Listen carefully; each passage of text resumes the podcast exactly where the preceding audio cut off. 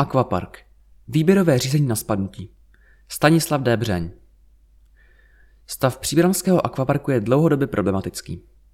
V posledních letech přibylo podle sportovních zařízení města Příbram mnoho technických závad na zařízení, instalacích i samotné budově. V lednu zastupitelé schválili navýšení cenového stropu pro rekonstrukci na 350 milionů korun.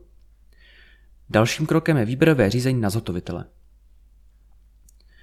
Příbramští zastupitelé v polovině ledna odhlasovali zvýšení limitní nabídkové ceny pro rekonstrukci příbramského akvaparku na částku 350 milionů korun. Vedení města argumentovalo především zvýšením cen stavebních materiálů a prací v posledních měsících.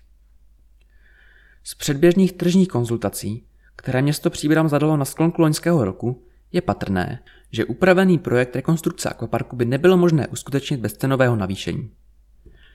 V rámci předběžných tržních konzultací se nám k projektu vyjádřily čtyři firmy.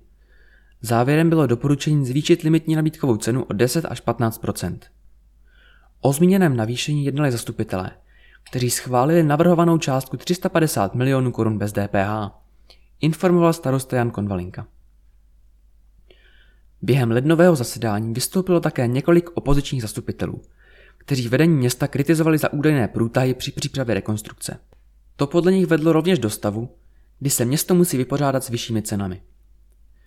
Vedení radnice oponovalo tím, že bylo třeba dodržet všechny zákonné nároky a lhůty a počkat i na vypořádání námitek ze strany některých stěžovatelů. Schoda napříč zastupitelstvem naopak panuje v tom, že rekonstrukce akvaparku je nevyhnutelná. Již před zasedáním zastupitelstva stav areálu komentoval Jan Slaba, ředitel sportovní zařízení města Příbram, která mají budovu ve správě. Poukázal na dlouhodobé problémy s zatékáním do budovy, úniky tepla přes okna, dosluhujícím technickým vybavením či nevyhovujícími rozvody vody a odpady. To vše vede k častějším poruchám a nutným opravám. Je více než jasné, že tento trend se bude dále prohlubovat. Takřka každá závada vyžaduje nyní neúměrnou finanční zátěž a počet firem, které jsou ochotné za opravy ručit, se rovná téměř nule, uvedl Jan Slaba. V loňském roce se například opravovala výrazná část vybavení sauny, kdy stav dřevěného nábytku a celé potírny nevyhovoval z bezpečnostního hlediska. V sauně se dále objevují technické problémy spojené se špatným průchodem odpadních trubek či nedostačující elektroinstalací pro současná saunová kamna. Potíže působí také systém odvětrávání sauny. Komplikovanou opravou prošla pární kabina, kde vyvstal problém s elektroinstalací a v tobogánech byly vyspraveny výtluky a praskliny. Toto všechno jsou opravy, které řeší aktuální problémy a provozu schopnost z krátkodobého hlediska. Potom jsou tu problémy, takzvaní strašáci ve skříni, které nejsou na provozu zprvu vidět, ale jsou časovanou bombou, řekl ředitel sportovního zařízení města.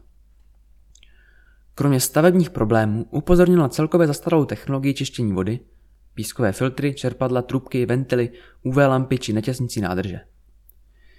Vyměňovat tyto komponenty jednotlivě, tedy postupně, a navíc v prostorech, které stavebně nevyhovují, trpí korozí a praskáním zdiva, nemá ve výsledku kýžený užitek. Bohužel jsme se ale také dostali do fáze, že některá zařízení už nelze ani opravovat. Velmi často se potýkáme s protékajícím nebo naopak nepropustným potrubím, promáčeným zdivem či selháváním systému, doplnil Jan Slava. Velkým problémem je únava stavebních materiálů, vlivem čehož se například odlepují dlaždičky nebo opadává omítka. Po lednovém rozhodnutí zastupitelstva by nemělo již nic bránit stanovení zadávacích podmínek a vypsání veřejné zakázky. Rekonstrukce by pak mohla začít v polovině letošního roku.